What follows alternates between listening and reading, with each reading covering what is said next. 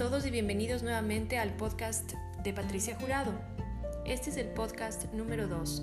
Quiero empezar agradeciendo a todas las personas que escucharon el podcast número 1. La verdad nunca me imaginé que podía tener una acogida tan amorosa, tan llena de, de cariño y de buenos deseos y de buenos comentarios.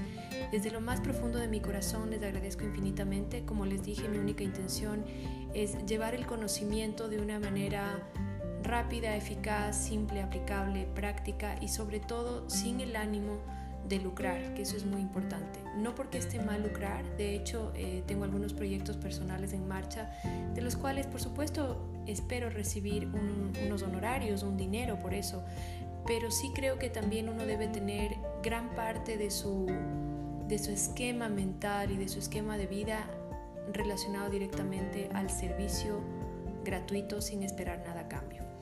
Dicho esto, voy a empezar con el tema de hoy. Eh, quiero basarme en el título que dice que cuando no hacemos nada, también estamos dejando una huella. Y estamos acostumbrados a vivir en un mundo donde los hashtags son hechos, son hashtag facts.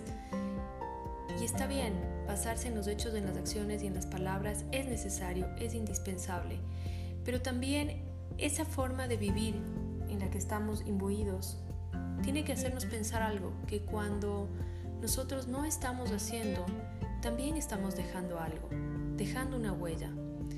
¿Qué quiero decir con todo esto? Cuando yo tengo un deseo, cuando tengo un pensamiento, una idea, y la traslado al mundo material, estoy de hecho creando algo positivo o negativo para mi vida y para los que me rodean. ¿Qué pasa cuando yo tengo una idea o un pensamiento y no lo hago? También estoy dejando, estoy creando algo, estoy dejando una huella también, pero una huella de vacío. En lugar de que sea una huella de manifestación, va a quedar un vacío. Como muchos que me conocen saben, tengo un recorrido espiritual largo y que ha sido de mucho crecimiento y de mucha transformación sobre todo que es lo más importante, que es el propósito de la espiritualidad, la transformación de la persona, la transformación de su vida, más allá de la teoría y el conocimiento.